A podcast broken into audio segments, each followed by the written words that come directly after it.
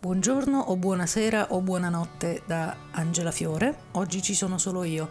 Lucia non può essere con noi, ci rivedremo nel prossimo episodio e come vedete questo è un podcast abbastanza anarchico perché non vi abbiamo dato una data per il successivo appuntamento e non ve la daremo neanche questa volta perché non abbiamo nessuna intenzione di prenderci degli impegni fissi quando possiamo invece fare esattamente come ci pare perché non vi abbiamo preannunciato di cosa parleremo eh, e perché non abbiamo un formato fisso, ci stiamo divertendo e speriamo che vogliate farlo insieme a noi. Oggi abbiamo un ospite e inauguriamo una nuova rubrica. La nostra rubrica, con grande disappunto della nostra ospite, si chiama Se ne vanno sempre i migliori. Ma è, nel nostro caso è letteralmente vero perché la nostra ospite di oggi è Gabriella Di Cagno, una storica collaboratrice del MIT che ci ha deliziato con bellissimi articoli che ci hanno permesso di imparare a conoscere Berlino in tutte le sue sfumature e soprattutto in tutte le bellezze dei suoi quartieri e che poi a un certo punto ha deciso egoisticamente di abbandonarci perché non ci vuole bene, come è noto. Buonasera, buongiorno anzi. È ancora buongiorno, giorno. Sì. Buongiorno Gabriella. Sì, sì. È ancora giorno, soprattutto in Italia c'è una luce che a Berlino ve la sognate. Za, za, za. E Vedi questa è la vendetta del... È vero, perché qui invece è abbastanza autunno in questo momento mentre stiamo registrando. Questa è la prova che non ci vuoi bene. Quindi la no, prima questa... è che ti abbiamo fatto di male?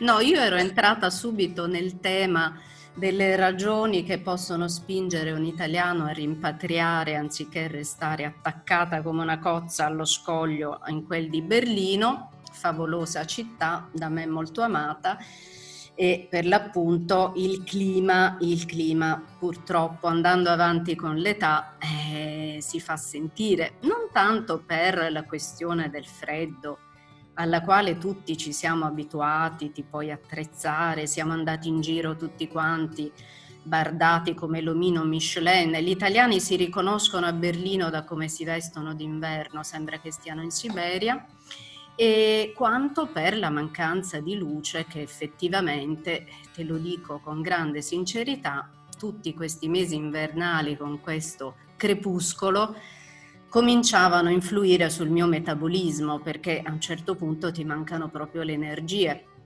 Da che io ho dedotto che noi italiani, soprattutto mediterranei, meridionali, siamo così esagitati proprio perché questa luce continua, fortissima, ti carica come, come un robot. Mm, tu vai con queste pile Duracell e non ti fermi mai e sbraiti e c'hai un volume di voce molto più alto di quello dei popoli nord europei e una conflittualità, un'aggressività, cioè noi siamo sempre pronti a scattare. E per questo, perché abbiamo un metabolismo accelerato dalla luce. Ecco, voi non mi avete fatto niente di male, anzi mi mancate, mi mancate tantissimo, meno male esistono le, grazie, meno male esistono le tecnologie digitali che noi che usiamo senza alcun problema e con grandissima disinvoltura. Senza scrupolo. Io anche alla mia età, vedi, riesco pure a collegarmi con, con Zoom. Sottolineo la mia età perché adesso entriamo nel secondo argomento. Esatto, entriamo nel eh... secondo argomento che è raccontaci com'è stata la tua storia con Berlino, quindi cosa ti ha spinto a venire a Berlino, quanto ci sei rimasta, come te la sei vissuta e eh, qual è stato diciamo, il, il fulcro della tua esperienza tedesca. Allora, io sono arrivata a Berlino eh, in maniera esplorativa nel 2006. Ho preso un punto d'appoggio, ho cominciato a studiare la lingua tedesca.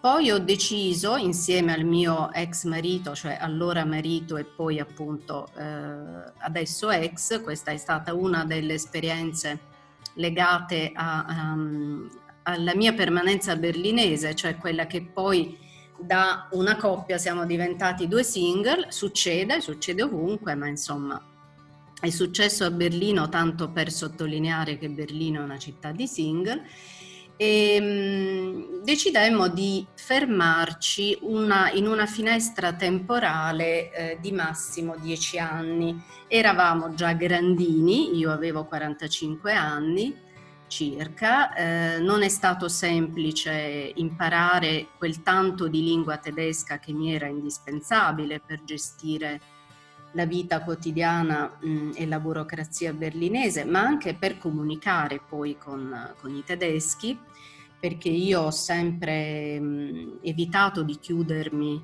eh, nel ghetto di una comunità come quella degli italiani, che poi per fortuna a Berlino non esiste in maniera così, um, come posso dire, non c'è davvero una comunità ufficiale o chiusa di italiani. Eh, non abbiamo fatto come i turchi che hanno fondato una società parallela. E noi siamo molto disintegrati, quindi chi si fonde con i tedeschi, chi va con eh, gli altri stranieri, chi entra nella multiculturalità, ehm, per cui diciamo mh, mm, sì, ho frequentato tantissimi italiani e ho partecipato appunto attraverso il MIT a, alla vita di noi eh, expat, però io mi sono sempre molto sforzata di fare eh, conoscenze e amicizie con tedeschi persino con berlinesi, per cui posso anche dire di avere persino. due amici. Persino, perché insomma no, non è facile trovare autentici berlinesi a Berlino, perché come sai... Perché è pieno di pugliesi. Purtroppo sì, insomma è una città dove eh, non necessariamente il tedesco che incontri è di Berlino. E ne ho incontrati molti soprattutto eh, quando ho vissuto nella parte est, quindi ho conosciuto i famosi Ossis, che sono davvero degli Ossis duris, nel senso che non sono molto...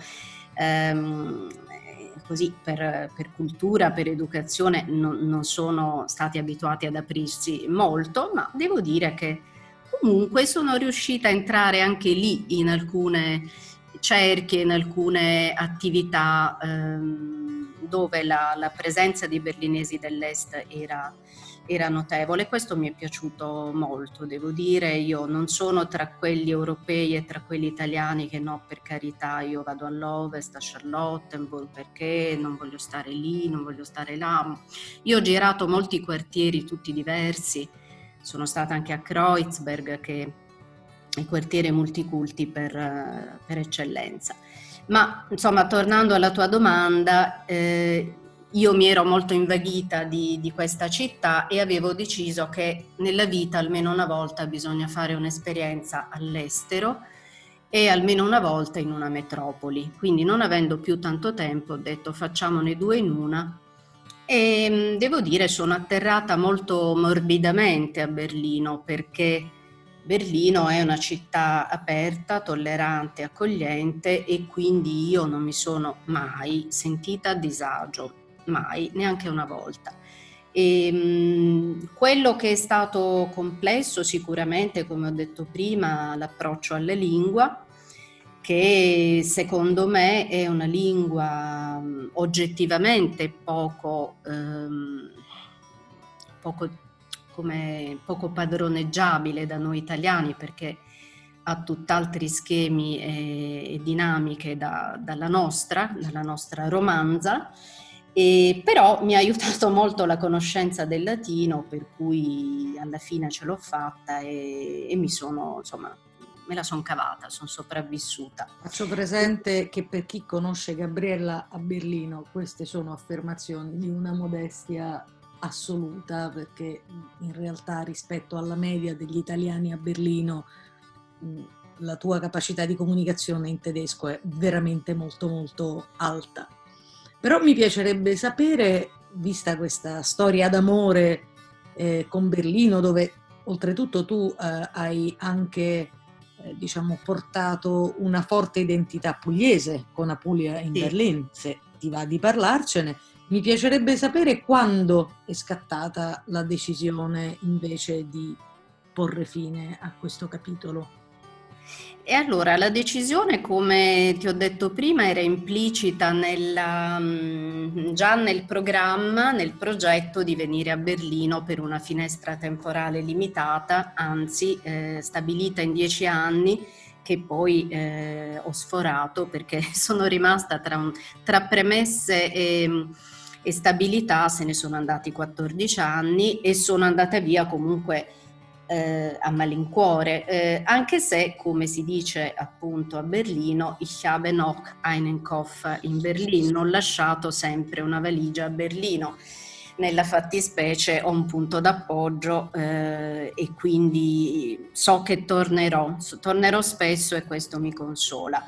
Eh, io sì, ho consolati da questo. Ecco, certo, beh, vorrei anche vedere. In effetti io eh, nel 2015 insieme ad altri pugliesi eh, di prima e seconda generazione ho fondato un'associazione regionale a Puglia in Berlin che aveva come scopo quello di mh, costruire un ponte, un ponte di cultura europea moderna, nel senso non di portare il folklore eh, pugliese a Berlino, ma anzi di eh, vivere proprio da europei con una identità eh, regionale mh, da promuovere. Ecco, per cui Posso dire che è stata un'esperienza molto bella, molto interessante, eh, ci siamo riaggregati eh, fra vecchi e nuovi conoscenti della Puglia, tantissimi giovani, perché poi appunto se c'è una cosa veramente difficile a Berlino è quella di evitare i giovani,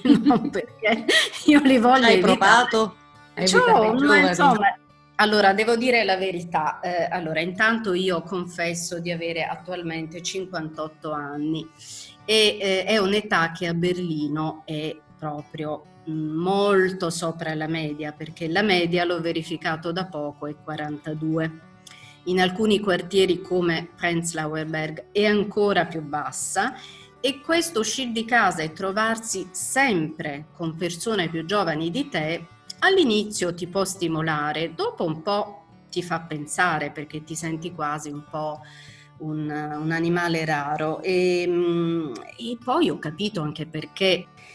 E Berlino non è una città per vecchi per quella questione climatica a cui ho accennato, cioè la mancanza di luce, la rigidità eh, degli inverni, ma anche devo dire che eh, forse qualunque metropoli è una città faticosa andando avanti con, con l'età, anche perché Berlino è un, una città dove le relazioni fanno presto a diradarsi, bisogna fare una grande fatica a tenere insieme eh, i contatti, ehm, va a finire che se cambi quartiere cambi quasi città, tu lo sai, Berlino è un insieme di tanti distretti e ognuno ha le sue caratteristiche e ognuno offre tutti i servizi possibili e anche attrattive culturali, tranne voglio dire la filarmonica che è una ed è lì, però diciamo a parte Mitte, a parte mh, queste istituzioni uniche,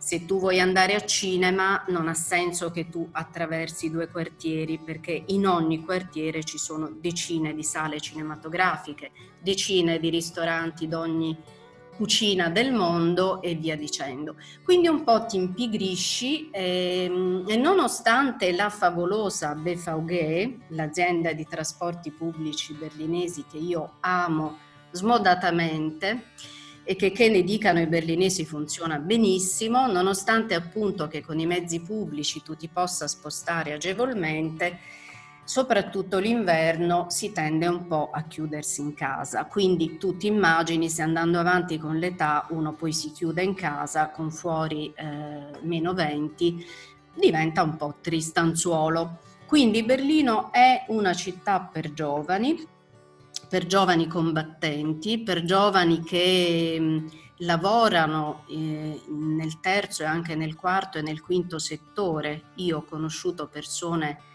trentenni che mi spiegavano che tipo di lavoro eh, facevano e io non capivo perché effettivamente ci sono delle, eh, professioni nuovissime, eh, che, che solamente un trentenne, cioè uno che è nato con un'altra testa, uno che è nato nel pianeta digitale, può intraprendere. Berlino è questa, è una città proiettata sempre al futuro, è sempre molto creativa e, mm, e poco conforme e poco um, tradizionale. E la cosa bella di Berlino, tu, tu, non me l'hai chiesto, ma io te lo anticipo, okay. tanto so che me l'avresti chiesto. Una delle cose che più mi è piaciuta di, di Berlino è proprio questa, la totale apertura mentale che si traduce innanzitutto nel rispetto verso le minoranze, verso le, il gender, cioè questa cosa del terzo sesso che a Berlino è ufficiale, cioè tu puoi essere né, né maschio né femmina, puoi essere terzo sesso. Se ne parli in Italia io penso che nessuno capisca. Sinceramente tornare in Italia da questo punto di vista è un passo indietro, lo dico senza timore di essere ingiusta. Ecco. E la grande informalità della vita in tutti i suoi ehm, tutte le sue modalità, dall'abbigliamento per cui puoi andare vestito come vuoi, nessuno mai ti guarderà, puoi avere i capelli verdi, rossi, te li puoi tagliare a zero. Questa cosa che nessuno ti guarda perché sei diverso, siamo tutti diversi a Berlino e questo è fantastico. È veramente forse l'aspetto che ho amato di più.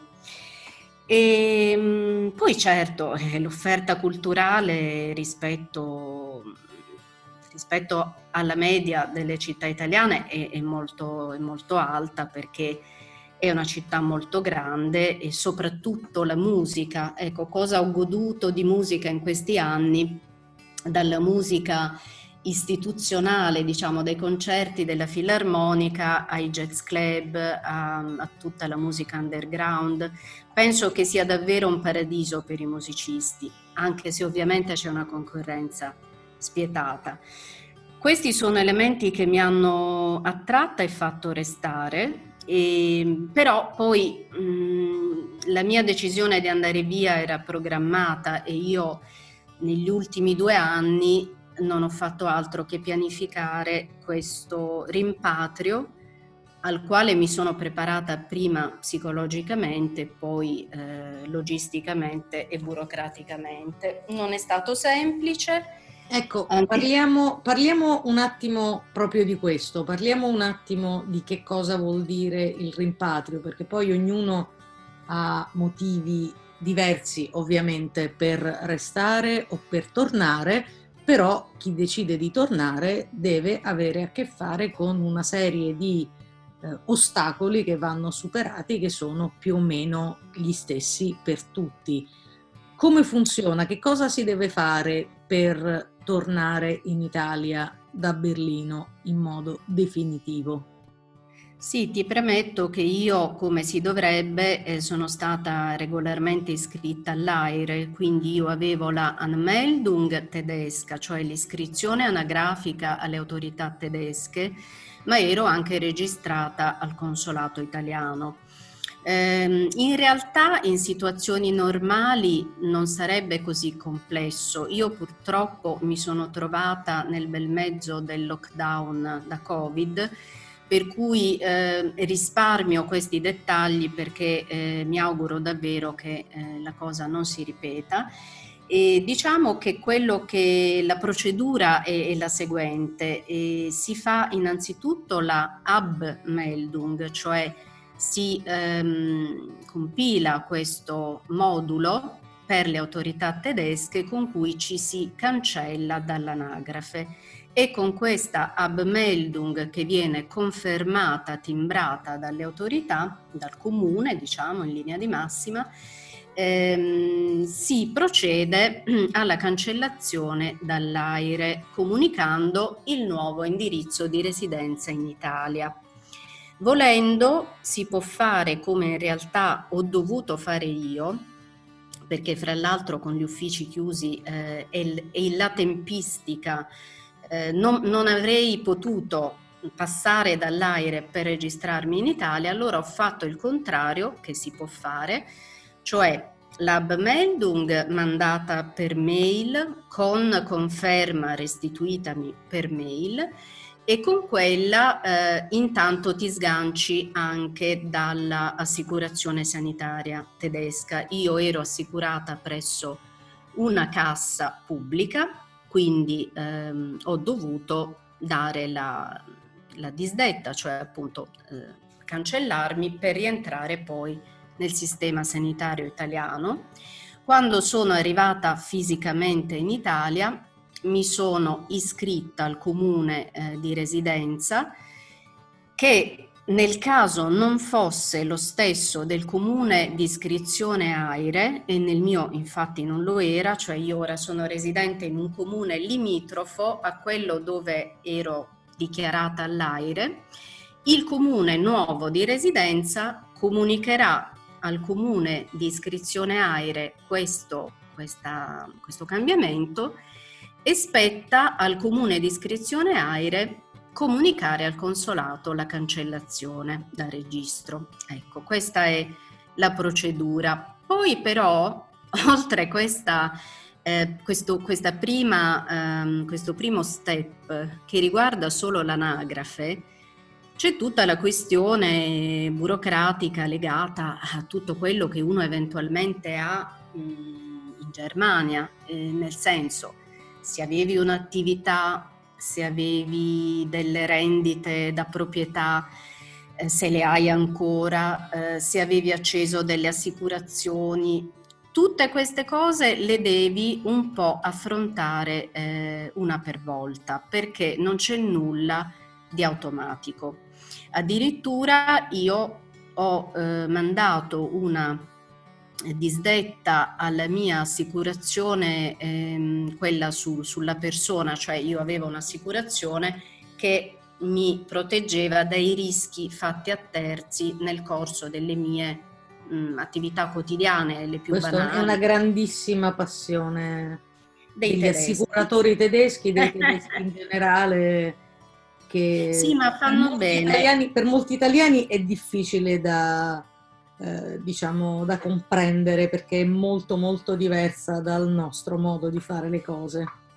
Eh sì, però fanno bene perché effettivamente poi in Italia succede che quando tu eh, crei un danno a qualcuno si va in tribunale e invece loro se lo evitano perché hanno le assicurazioni Ehm, quindi diciamo, mh, per concludere questo discorso, per fare un esempio, io ho pensato che bastasse la Abmeldung dicendo signori io sono tornata in Italia quindi la chiudiamo qui e loro mi hanno detto, mi hanno risposto per iscritto ma in realtà lei è cittadina europea se vuole la può mantenere questa assicurazione. Quindi la cosa che mi ha sorpreso ehm, e che a volte l'essere cittadino europeo non esiste, a volte invece esiste e non sai mai quando aspettartelo. Perché Quando è che non esiste secondo te la cittadinanza europea? E la cittadinanza europea in realtà, secondo me, esiste se tu ti trasferisci radicalmente in un altro paese e lì ti integri e ti lasci alle spalle completamente il tuo paese di origine dove certamente puoi tornare, saranno le tue radici, quello che vuoi, ma mh, io ho trovato molto difficile, molto complicato avere un piede in Italia e uno in Germania contemporaneamente perché comunque L'Unione Europea non significa che i singoli paesi siano eh, allineati su tutte eh, le questioni oppure che siano automaticamente in contatto. Ci sono procedure che vanno ognuna per, per proprio conto. Come pure ehm, ho scoperto, proprio andando via, una cosa che avrei dovuto sapere dall'inizio, mea culpa, ho scoperto che mentre l'Italia riconosce la tua residenza in Germania o diciamo in un altro paese europeo e ti consente di eh, mantenere un domicilio in Italia, questo non è per la Germania perché io avrei voluto ottenere ad esempio la Anmeldung nell'appartamento che ho ancora a Berlino, ma non ho potuto perché eh, la Germania ti chiede sei qui o non sei qui, cioè se tu eh, sei iscritto anagraficamente lì, per loro tu sei lì. Non potevo dire io vado in Italia ma conservo questo domicilio a Berlino. Non, non esiste. È una possibilità che non è speculare a quella eh, che c'è in Italia. Quindi diciamo che secondo me eh, vivere in Germania e a Berlino è molto più facile paradossalmente se tu lasci completamente la tua vita in Italia. Ora io non ho mai avuto intenzione di farlo e dunque non l'ho fatto, perciò a un certo punto, a maggior ragione, ho deciso di rientrare in quello che è il mio paese, la mia lingua, i miei vecchi amici, insomma il clima, tutto quello che abbiamo detto, proprio perché non ho mai pensato di integrarmi al punto tale da restare lì. Però se io fossi venuta a Berlino da giovane, ti dico la verità, io avrei fatto in un altro modo. Cioè mi sarei radicata eh, anima e tutto. Sarebbe stato più semplice, paradossalmente. Diciamo che in realtà per fare quello che dici tu, cioè mantenere una doppia presenza eh, burocratica, loro ti chiedono di mantenere anche una doppia presenza, diciamo, fiscale. Quindi se per esempio tu hai un'attività qui ne puoi avere anche una in Italia e sono tutti contenti. Ovviamente questa è una precisazione per chi ci ascolta. Questo, questa non è una trasmissione di pubblico servizio. Eh, cerchiamo ovviamente di dire cose mh, sensate e raccontiamo storie così come sono successe effettivamente, non diciamo cose che, stanno, che non stanno né in cielo né in terra, ma questa non è una trasmissione di pubblico servizio e non dovete stare lì con carta e penna a prendere nota su come si fa l'abmeldung, su, l'abmeldung, su come si, ci si trasferisce in, in, a Berlino, su come si torna in Italia ascoltando questo podcast. Questo è un podcast che noi facciamo per il nostro piacere. Se volete informazioni ufficiali su come si vive da italiani a Berlino, bisogna, eh, i siti che dovete frequentare sono quelli delle nostre istituzioni. Quindi le uniche fonte, fonti ufficiali sono l'ambasciata d'Italia a Berlino, il consolato d'Italia a Berlino, soltanto le istituzioni che si occupano specificamente di regolare e agevolare la nostra vita in questo paese. Non ci affidate responsabilità che non abbiamo perché noi possiamo soltanto raccontarvi storie nello specifico e condividere quello che sappiamo, ma non prendete esempio da noi perché palesemente non siamo persone dalle quali è bene prendere esempio. Parlo soprattutto Beh, per Gabriella. Hai fatto benissimo a specificarlo, concordo.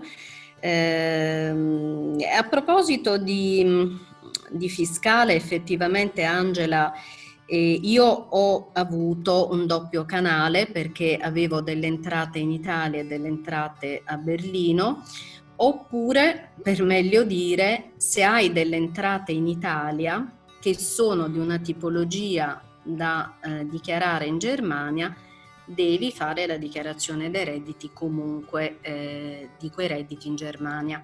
E questo è molto importante sottolinearlo, non eh, prescindete da una consulenza, almeno all'inizio, almeno finché non avete capito. Eh, io mi sono affidata a un commercialista italo-tedesco perché appunto non solo è importante capirsi con la lingua, ma ehm, secondo me è importante anche, eh, tenendo questo doppio canale, avere un consulente che sa come funziona in linea di massima in Italia il fisco perché si incappa in una serie di spiacevoli conseguenze, soprattutto in Germania, ma anche in Italia, cioè bisogna dichiarare le cose nel paese dove vanno dichiarate e non è così scontato, non è così scontato. Quindi assolutamente se non si lascia del tutto il paese di provenienza e ci sono dei redditi da dichiarare, eh, fermo restando che non c'è la doppia imposizione perché per legge europea si paga una volta sola, però cosa pagare lì e cosa pagare qui ehm, va fatto con molta attenzione. Ecco, questo effettivamente bisogna metterlo in conto. Mm. Ok, siamo state serissime per un tempo che decisamente trascende quella che era l'intenzione del nostro podcast, che oggi non era improntato al, all'essere troppo troppo delle persone serie, ma era principalmente una scusa, siccome qui siamo autarchici e possiamo fare come ci pare, come ci pare era vogliamo risentire Gabriela perché ci manca. Allora, visto che, eh, lo so, eh, lo so, eh, così impari, io ti faccio sentire in colpa perché tu ci hai lasciati soli. Io ripeto, non vi ho lasciati soli, vi ho lasciato in una marea di giovani e quindi Appunto, eh, siamo beh, giovani, i nostri Infatti, lettori sono giovani, i nostri ascoltatori forse sono giovani, ma noi non siamo giovani, non si fanno queste cose. Fra eh, persone di una certa età dovremmo essere solidali. Essere solidali e non abbandonarci. Quindi ti chiedo, visto che noi ricordiamo con, e, e riproponiamo periodicamente con grandissimo piacere tutti i tuoi articoli e anche il contributo dal libro eh, che ovviamente linkeremo nella pagina eh, insieme a questo podcast. Tu ci hai raccontato tutti i quartieri di Berlino in tutte le loro sfumature. Qual è quello che ti manca di più? Ma è il mio, cioè a me è sempre... molti. sì, però il mio per antonomasia è Prenzlauer Berg. Nonostante le, le, mamme i bambini e le carrozzine, quello che vuoi, però io quando sono arrivata a Berlino, ancora prima di trasferirmici, eh, sognavo di andare lì. Eh, devo dire che quella dimensione da villaggio un po' francese, perché con quelle strade eh, alberate, quel, um, quella pavimentazione, quelle case tutte colorate, mm, mi è piaciuto moltissimo. E, mm, mi è piaciuta la tranquillità di, di quel quartiere sono stata bene anche a Kreuzberg, ma è un po', è un po eccessivo per me, soprattutto un quartiere per la, giovani Kreuzberg. Ma soprattutto la zona di Kreuzberg, perché come ben sappiamo è divisa in due cuori. Io sono stata nel cuore pulsante multiculti quello di Cottbusser e quindi devo dire che insomma venendo da Bari non è che ne sentissi proprio la necessità di questo caos. Bari è una città estremamente multiculturale. Eh sì, è, è enorme caotica e appunto, quindi diciamo che io... Si è detto con grandissimo amore perché io amo moltissimo Bari e rinnego sì, sì, completamente ma... presunta eh, rivalità fra leccesi e baresi. Bari è una città bellissima No, per carità, io eh, in questo momento ti parlo da un paese del Basso Salento, per cui è destino che ci si incroci nelle identità, eh, figuriamoci. Io eh, amo Bari, è una bella città, sto bene anche qui nel Salento, però effettivamente se posso chiudere il mio contributo, quello che veramente mi manca moltissimo della Germania e dei tedeschi, e il, il rispetto della distanza, la discrezione, gli orari del silenzio. Mm, ecco, qui per me in Italia è un po' eccessivo. E non quindi, c'è Mittagsruhe nel Basso Salento? Eh, ma neanche a Bari, ma neanche a Firenze. Mm, diciamo che è proprio una questione mm, culturale, edu- ma non di educazione nel senso che noi siamo maleducati, è che proprio non, non si concepisce anche la distanza personale, interpersonale. Le persone si vengono subito un po' addosso l'un l'altra, invece i tedeschi hanno quella, fra virgolette, freddezza, che in realtà non è freddezza, è discrezione rispetto di una conoscenza che va fatta per gradi e io questo l'ho apprezzato moltissimo, quindi forse farei come faceva il presidente Mao, spedirei per un anno tutti gli italiani nei paesi nordici e poi viceversa, così ci scambiamo un po' e ognuno impara dall'altro un po' di Freundlichkeit per i berlinesi e un po' di distanza per i meridionali. Che ne dici Angela? Quindi i torinesi per esempio sono a posto così? I torinesi sono più, molto più, sì, molto più distaccati e mm, non so dove potrebbero andare, Potre, ma basterebbe venire qui in Puglia. Forse sì, forse farebbe bene a tantissimi. Eh, va bene. Si scherza, si cambiare scherza. la propria prospettiva. Io sono molto esatto, su quello che esatto. hai detto, nel senso che amo tantissimo la Germania, amo tantissime cose dell'Italia. Mi arrabbio in egual misura quando eh, gli italiani fanno il tiro al piccione sulla Germania addossando al popolo tedesco, alla nazione tedesca, le colpe di tutto quello che non va bene e allo stesso modo mi arrabbio quando sento luoghi comuni sugli italiani espressi da chiunque, anche dagli italiani stessi, devo dire, ma naturalmente forse mi arrabbio un po' di più se li sento esprimere all'estero, però sono fermamente convinta che il cuore del, dell'idea europea debba essere quello di imparare gli uni dagli altri e quindi quello di guardarci intorno, di dare un'occhiata nel giardino del nostro vicino per vedere se per caso da quelle parti si sono risolti dei problemi che noi ancora abbiamo e per vedere se noi possiamo offrire qualche idea per risolvere eh, i problemi o le difficoltà di qualcun altro. Probabilmente una visione un po' utopistica del disegno europeo, però mi piace pensarlo così e mi piace anche pensare che tornerai a trovarci perché ci manchi veramente moltissimo. Ti ringrazio Angela, io sono d'accordo Grazie con quel che hai detto. Eh?